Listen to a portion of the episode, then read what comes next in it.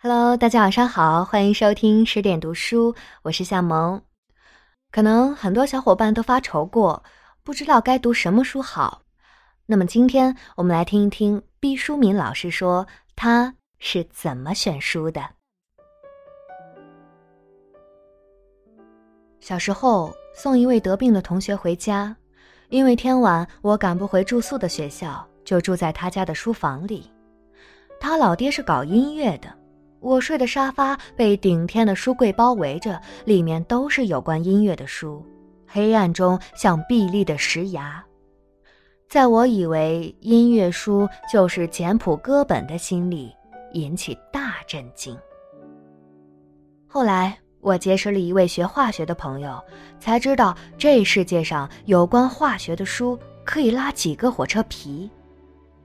在以后。我到了一家搞经济和金属的公司，对于他们汗牛充栋的经济和冶炼金属的书已是见怪不怪了。世上的行业越分越细，有关的书就越来越多。古代的诗人说，读万卷书的时候，全世界书的总量大约还是能够统计出来的，当然要有耐心了。现如今信息爆炸。书的总量肯定是一个天文数字，再也没有人敢去计算了。面对着恒河沙数一般的书，怎么读呢？朱光潜先生说过，任何一种学问的书籍现在都可以装满一个图书馆，其中真正绝对不可不读的著作，往往不过数十部，甚至数部。怎么在这浩如烟海的书中找出那些最优秀、最值得一读、最对自己脾气的书呢？对于以前的书，我们好歹还有时间这只公正的胳膊可以依傍；风起云涌的新书更令我们双眼迷离。万般无奈之下，总结出几点择书的诀窍，平日是绝不敢对别人提的，恐遭人批判。今日，斗胆。写在这里。第一，不看最新的书。最新的不一定是最好的。我不愿做第一个吃螃蟹的人，心地很是自私，愿自家在暗处躲着，看别的英勇的人们去吃，然后注意的听取其中有志之士的言语，待人家说好，这才找了来看，颇有投机革命的意味。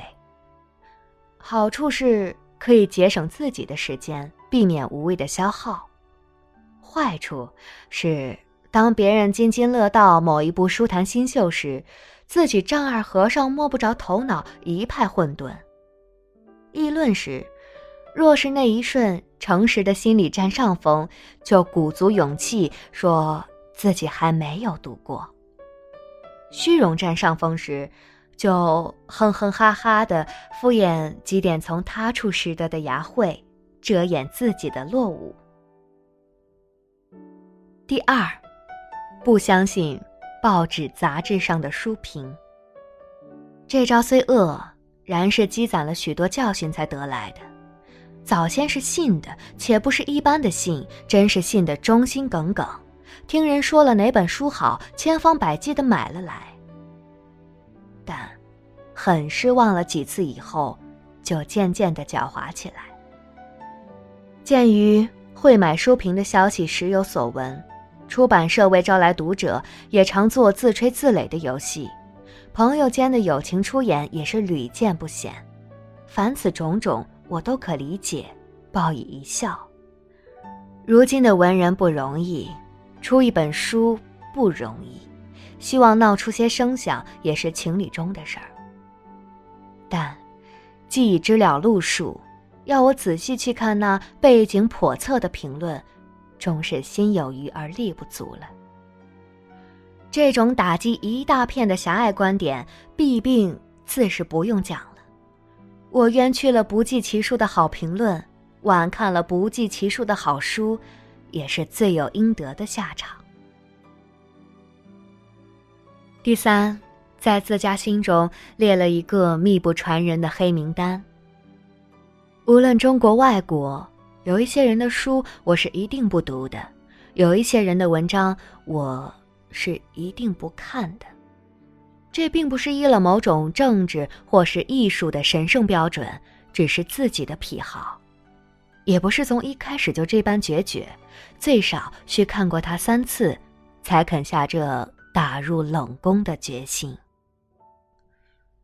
我对任何一种第一次接触的风格或领域都格外认真。仿佛对待一块挖自深山的宝玉是慎之又慎的，倘若不喜欢，一定是责怪自己的浅薄，无法理解其中的微言大义。第二次读时，就换一个更舒服的姿势，寻一个更安宁的时间，酝酿一个更清明的心境。倘还是不热爱，第三次就需正襟危坐。殚精竭虑、如履薄冰的皱着眉、咬着牙的思索着读下去，但事不过三。倘若最后还是看不懂、不喜欢，我一边咒骂着自己的弱智，一边痛下决心，含泪同这位旷世的奇才告别。除非将来谁告诉我，这位天才发生了翻天覆地的变化。我才有胆量重试一遭读他的书。一般情形下，那黑名单是终身制的。这法子的恶果真是太硕大了。我同多少俊杰交而复失，然伤感之余，想到人读书的口味也和那个爱得溃疡的胃有些相似。某些食品虽是公认的好，比如辣椒。但自己不喜欢，也没法受纳。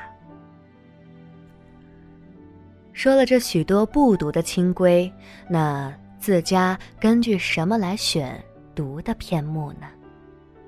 说来惭愧，遵循的是古老极了、手工极了、简陋极了、迟钝极了的土方子。这就是有学识、有肝胆。不媚俗、不功利的师长与朋友的口口相授，倘他们说某一本书值得一读，便是踏破铁鞋也要寻到。再有就是独自在书海乱翻，捡到一本，先像化验游泳池水是否清洁一般，任意的取几个样，把书翻开，随便的读几段，然后再看结尾。我以为一个好的结尾比开头更能说明作者思维的深度和控制的力度。最后，再装作无意，其实非常认真的看一眼价格，即便对于图书馆的书，我也会看。凭的是冥冥之中与某本书的缘分。文章分享完了。如果你还是不知道该读什么书好，那么推荐你十点读书会的十点共读项目。关注微信公众号“十点读书会 ”（SD Class），一般每天次头条就是当前的共读书目。好啦，今天就这样，感谢您的聆听。